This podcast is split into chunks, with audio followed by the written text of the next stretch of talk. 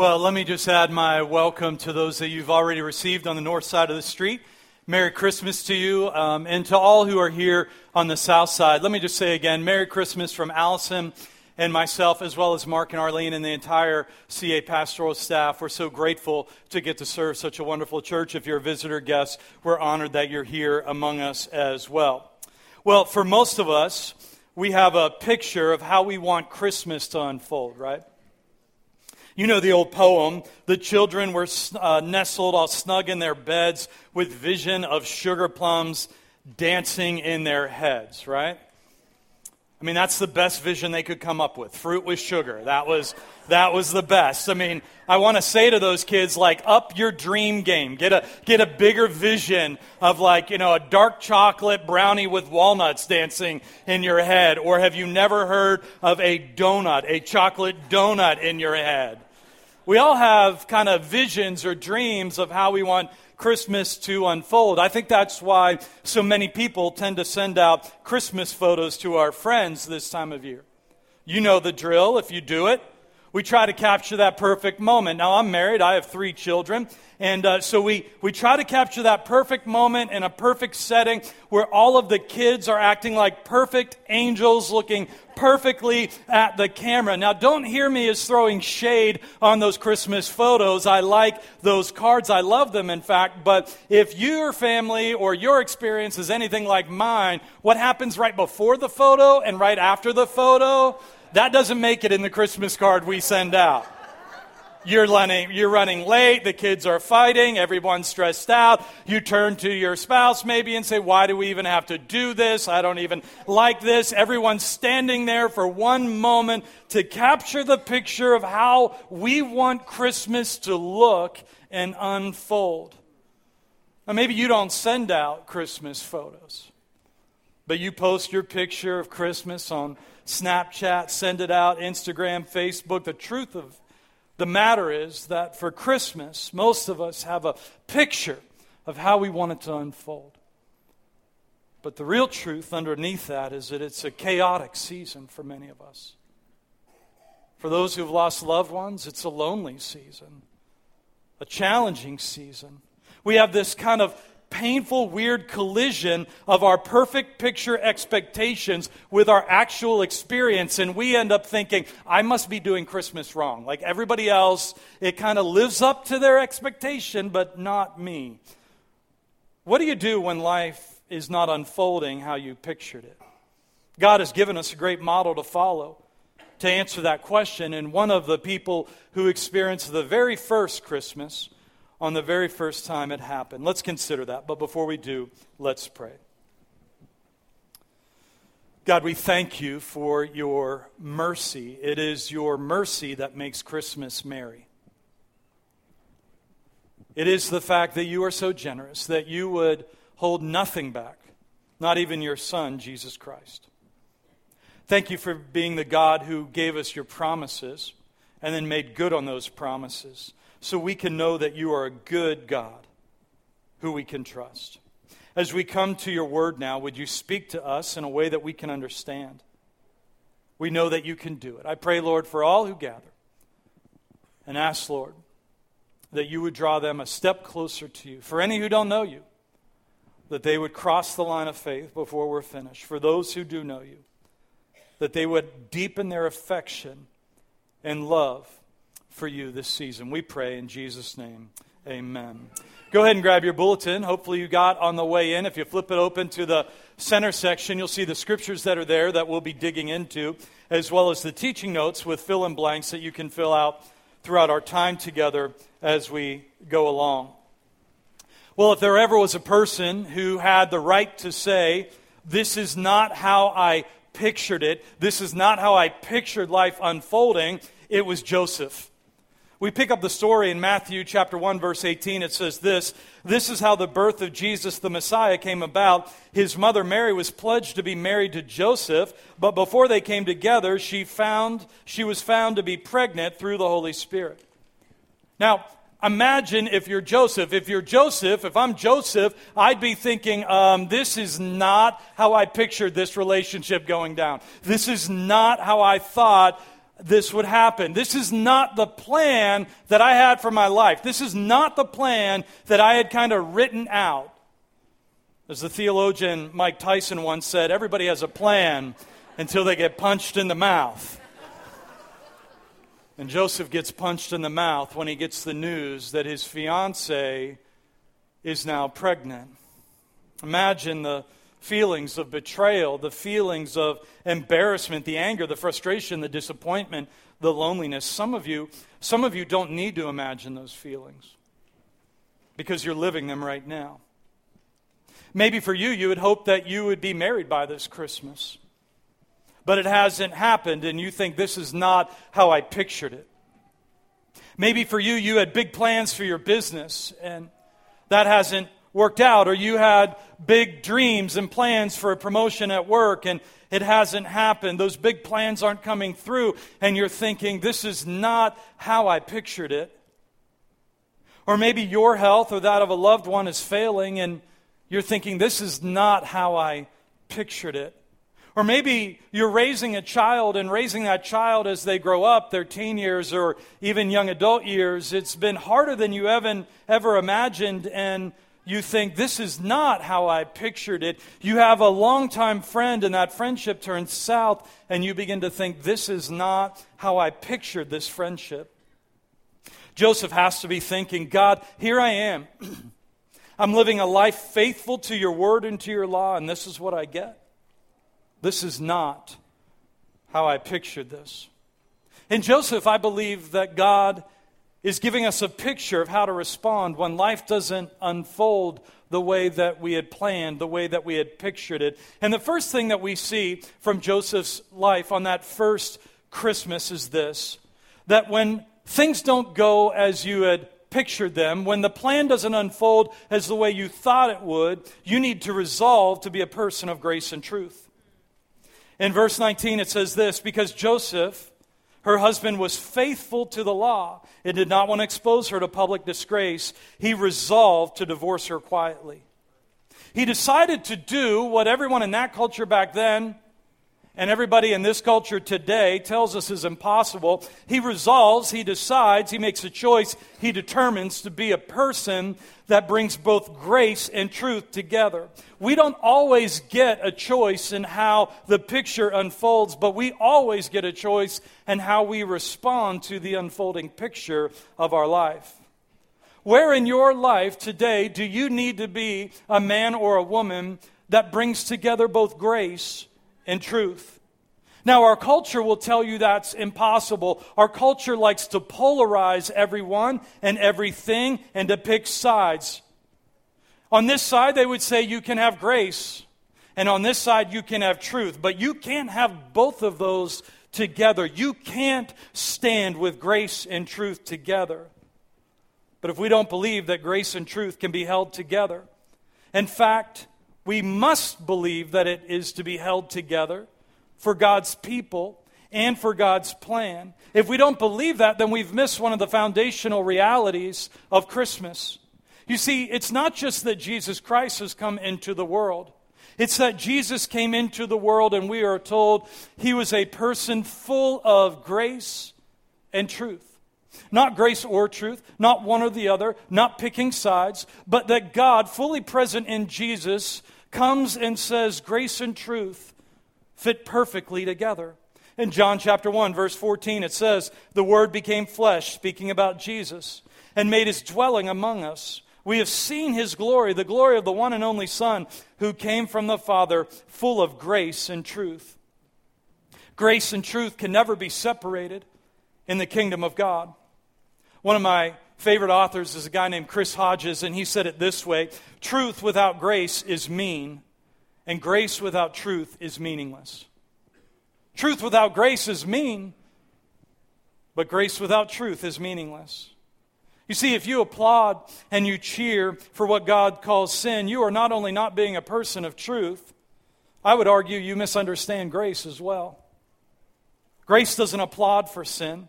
Grace pays for it by dying a costly death on the cross to defeat it.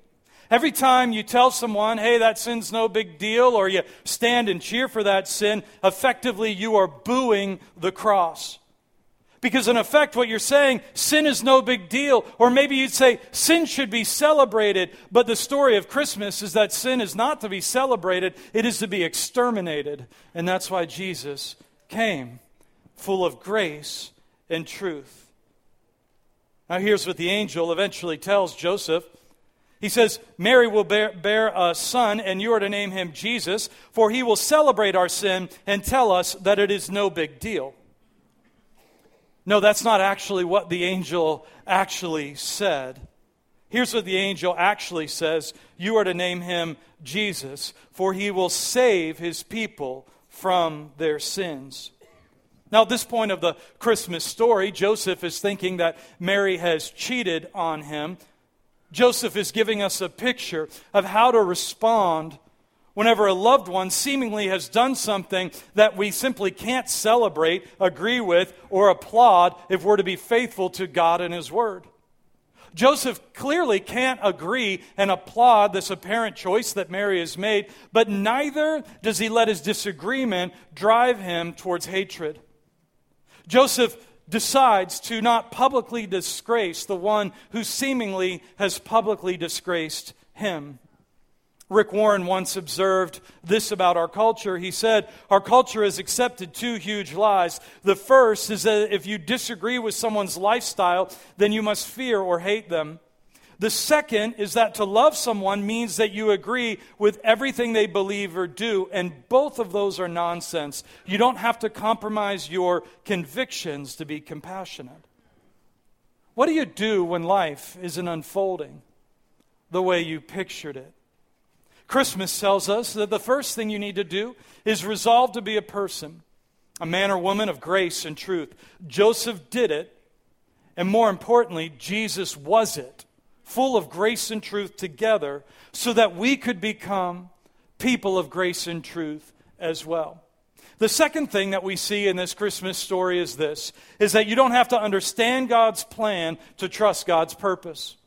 You don't have to understand God's plan. He doesn't have to give you all of the details in order for you to trust God's purpose in your life. Things are not going as Joseph pictured them, but he's resolved to be a person of grace and truth, to divorce Mary quietly so as not to publicly disgrace her.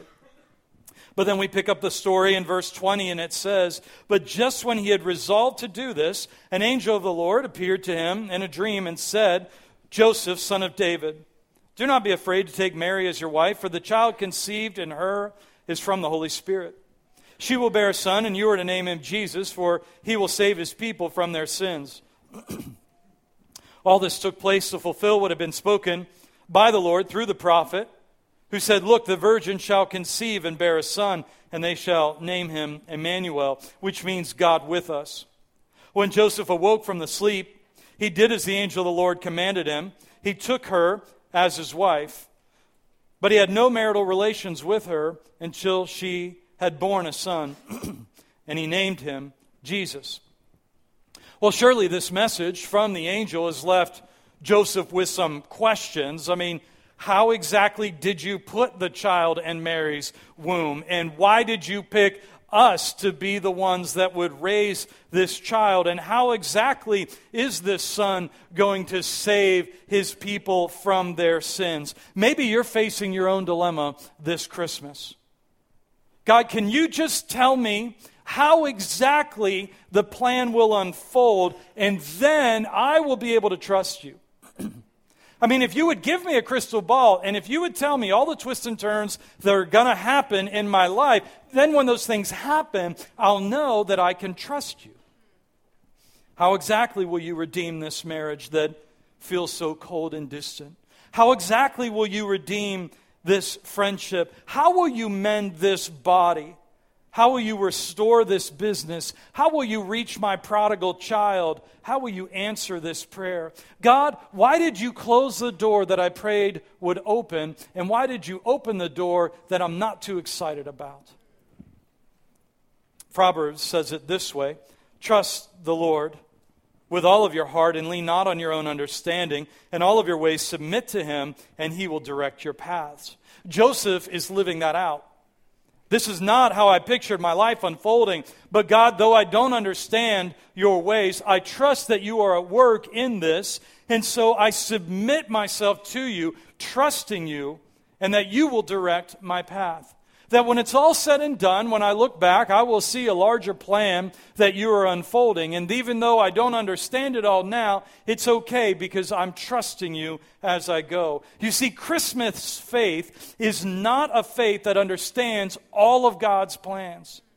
A Christmas faith is one that welcomes God's word into your life, even when it disrupts your life when you do that that trust God's word, that it is good, even if you perfectly can't explain how it's all going to fit together in the story. Mary welcomed God's word incarnated as Jesus in her womb. Joseph welcomed God's word as the supreme guide to his life. And because of this, God directed their paths. Life might not look right now like you pictured it. You might not be able to explain it all to all your friends and family, but if you say yes to God's word, His promise is that He will be with you and He will direct and guide your paths. And so, when all is said and done, when you look back at the majestic tapestry that God is weaving together by you inviting and entrusting God's word into your life, you will see that it is majestic to behold. That He did that with your yes and that He did that with your life. And brings us to the third thing we see from this Christmas story, which is this is I would encourage you to don't let your picture make you miss God's purpose. Don't let your picture miss God's purpose. Joseph's picture was that he should be planning a wedding. Joseph, I know that you were planning a wedding, but while you were planning a wedding, God was planning to save the world. I know that didn't fit quite into your picture exactly how you wanted it to. I know that he wasn't invited on the guest list. I know it's an alteration of what you thought life would hold for you at this point in your relationship. It's not how you pictured it, but God is, is at work in the picture. So often we want to know how the whole plan is going to work out before we take the first step, but that is not how God works. Why not? Because God is not interested in only accomplishing something through your life, He's trying to accomplish something in your life and in your heart as well, so that you can see that God is good. Dr. Martin Luther King Jr. once said it this way faith is taking the first step even when you don't see the whole staircase. God wants to build faith in us. And that only happens by trusting and living by the word that God has given us, even though we might not see the whole picture and how it all is going to fit together and how it's all going to match up in our life. And this is exactly how Joseph responded every time God's word came into his life. Four different times in the Christmas story, we are told that Joseph obeyed what God had told him to do. And each time it fulfilled a larger picture of what God was at work building and creating through his life. I would imagine each time that God sent an angel to Joseph, each message that came to him, he would have felt like this is not how I pictured it. Joseph obeys by taking Mary to be his wife, though not consummating their marriage until she gave birth to their firstborn, to the firstborn son, and naming him Jesus. This is not how I pictured it. Joseph is thinking, This is not how I thought our family would begin. But I'm trusting God's word and its purpose to prevail. Later, after the wise men came, we pick up Joseph's story again in Matthew chapter 2, verse 13. It says this When they had gone, referring to the wise men, an angel of the Lord appeared to Joseph in a dream and said, Get up and take the child and his mother and escape to Egypt Stay there until I tell you, for Herod is going to search for the child to kill him. So he got up, took the child and his mother during the night, and left for Egypt, where he stayed until the death of Herod. And so was fulfilled what the Lord said through the prophet Out of Egypt I called my son. Get up and take your son to Egypt. Joseph's probably thinking, okay, um, you know, I didn't really have Egypt on my bucket list. Like, that wasn't kind of, I don't know, is Egypt even nice this time of year? Like, he doesn't even get to ask that question. This is not how I pictured it. But as your word comes to me, I will trust and obey you so that my picture doesn't make me miss your purpose being fulfilled through my life. After Herod died, we see this again. God's word comes again through an angel telling Joseph to take Mary and Jesus to the land of Israel. So Joseph obeys. In verse 22, we read, But when he heard that Archelaus was reigning in Judea in place of his father Herod, Joseph was afraid to go there. Having been warned in a dream, he withdrew to the district of Galilee, and he went and lived in a town called Nazareth. So was fulfilled what was said through the prophets that he would be called, that Jesus would be called a Nazarene. Once again, we see, well, this isn't this isn't how I pictured it. But God, I'm trusting as your word comes to me and as I choose to say yes to you and your word, that you are creating something majestic to behold. Now, little subpoint here for us all so that we don't get uh, a little crazy and become spiritually deceived by the enemy. We're talking about when God's word comes to you, and what I want to explain to you is that God's word to you will always agree to God's revealed word to us. If you want to know what God is saying to you, you begin with God's revealed word, which is known as the Bible. Notice each time God sent his message to Joseph through the angel, it fulfilled and agreed what God had already said to his people through the prophets. It was, he said this, and Joseph obeyed, and that fulfilled what God had already said would happen and occur. At no point in the Christmas story do we hear, well, what God said back then doesn't apply now. At no point do we hear the angel coming and saying, you know, back then God said that, but now times have changed, so we don't hear that at all. Actually, what we hear in the Christmas story is the exact opposite that what God said back then is being worked out and fulfilled right now. Sometimes we can become so committed to our picture of how life should unfold that we miss God's purpose. Let me ask you what if your plan C for your life was God's plan A for your life? Would you be okay with that? Could you say yes to that?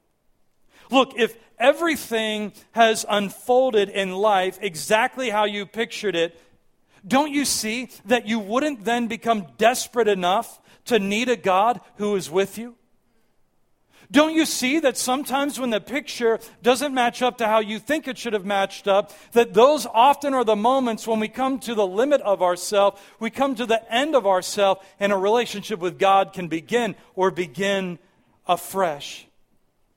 Remember, Jesus coming to earth wasn't God calling an audible from heaven. He's not at the line of scrimmage saying, Oh, I didn't know Herod was going to do that. Well, since that's going to happen, then I'm going to have to send my son down there to take care of this mess. No, that's not the picture we get of Christmas. Each time the angel told Joseph to do something, that wasn't how Joseph pictured it. It was, in fact, exactly how God pictured it. And for a moment there, it seems like the picture went sideways. Jesus went down in the grave. He went from a born in a borrowed manger to being buried in a borrowed tomb. And the devil thought, well, this is exactly how I pictured it. He thought he had killed the one who had come to save the world. He thought he had extinguished the light of the world. But early one Sunday morning, and I'm skipping over Christmas, going to Easter now, Jesus got up with power in his hand and he said, Tell the devil it might not be how you pictured it, but this is exactly how I pictured this unfolding. Because I've taken hold of the keys of death and hell. This is exactly how I pictured it. In fact, here's the big picture that God's Word gives us to those who want to place their hope and faith in Jesus Christ. We read this in Ephesians chapter 1, verse 4. It's there for you. Let me read it, an extended passage. It says, Even before He made the world, God loved us. Think about that for a moment. Christmas was not an audible call because God didn't understand how history would unfold. Even before he made the world, God loved us and chose us in Christ to be holy and without fault in his eyes. God decided in advance to adopt us into his own family by bringing us to himself through Jesus Christ. This is what he wanted to do, and it gave him great pleasure. No, God doesn't hate you, it brings him great pleasure to adopt you into his family. So we praise God for the glorious grace He's poured out on us who belong to His dear Son. He is so rich in His kindness and grace that He purchased our freedom with the blood of His Son and forgave our sins. That's where we get the Christmas story. Why did Jesus come? He came because He would save His people from their sins.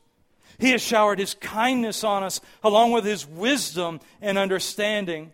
But God has now revealed to us his mysterious plan regarding Christ, a plan to fulfill his own good pleasure. And this is the plan that at the right time, he will bring everything together under the authority of Christ, everything in heaven and on earth.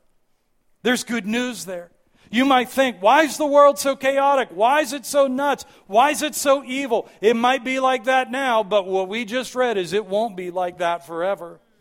Furthermore, it says, Because we are united with Christ, we have received an inheritance from God, for he chose us in advance, and he makes everything work out according to his plan. Notice the word there. It doesn't say he makes everything work out exactly how you pictured it, but according to his plan. It goes on in verse 12. God's purpose was that we Jews, who were the first to trust in Christ, would bring praise and glory to God. And now you Gentiles, that means everybody who's not Jewish, have also heard the truth, the good news that God has come to save you. And when you believed in Christ, when you believed in Christ, if you've not done that, I'm going to give you the chance in a moment to do that. But when you believe in Christ, something happens in that moment. Here it is. When you believed in Christ, He identified you as His own by giving you the Holy Spirit, His Holy Spirit, whom He promised long ago. The Spirit is God's guarantee that He will give us the inheritance He promised and that He has purchased us to be His own people. And He did this so that we would praise and glorify Him. Will you pray with me? This Christmas, things might not be going as you pictured it. Maybe life has thrown you a few curveballs.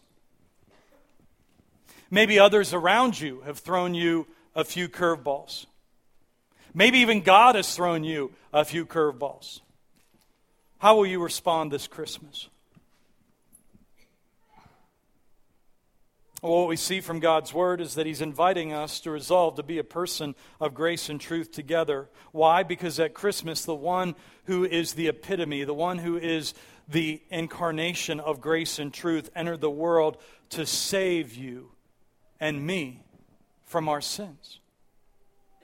You don't have to understand all of God's plans. You don't have to be able to lay it all out and explain all of it to trust God's purpose. This Christmas, don't let your picture make you miss God's purpose for you. And what is that purpose? Why did Jesus come at Christmas? To save us from our sins. Why? Why did he choose to do that? Because even before the foundation of the world, God loved you.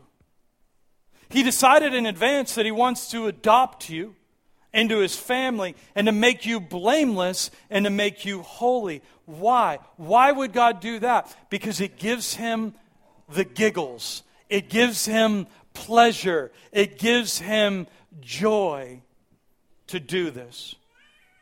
God has a picture for you this Christmas.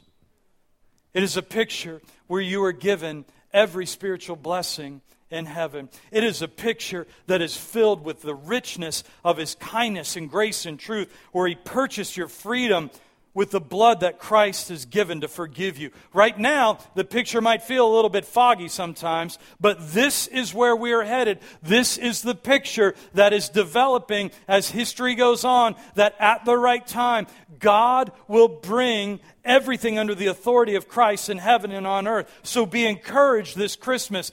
God has a picture for you. It's still developing, but it's coming because he's promised that it's coming. And you might be thinking, well, how do I know that his promises are good? Because he promised that he would send his son exactly as he sent his son. And all of those fulfilled promises, the first Christmas, can make you trust his promises as we move forward into the future. It is a picture of you where you receive his inheritance from him, of him placing his Holy Spirit in you, of you who once were not a people being a people under him so that we would praise and glorify God. God's purpose is so that you would hear the good news that God saves you.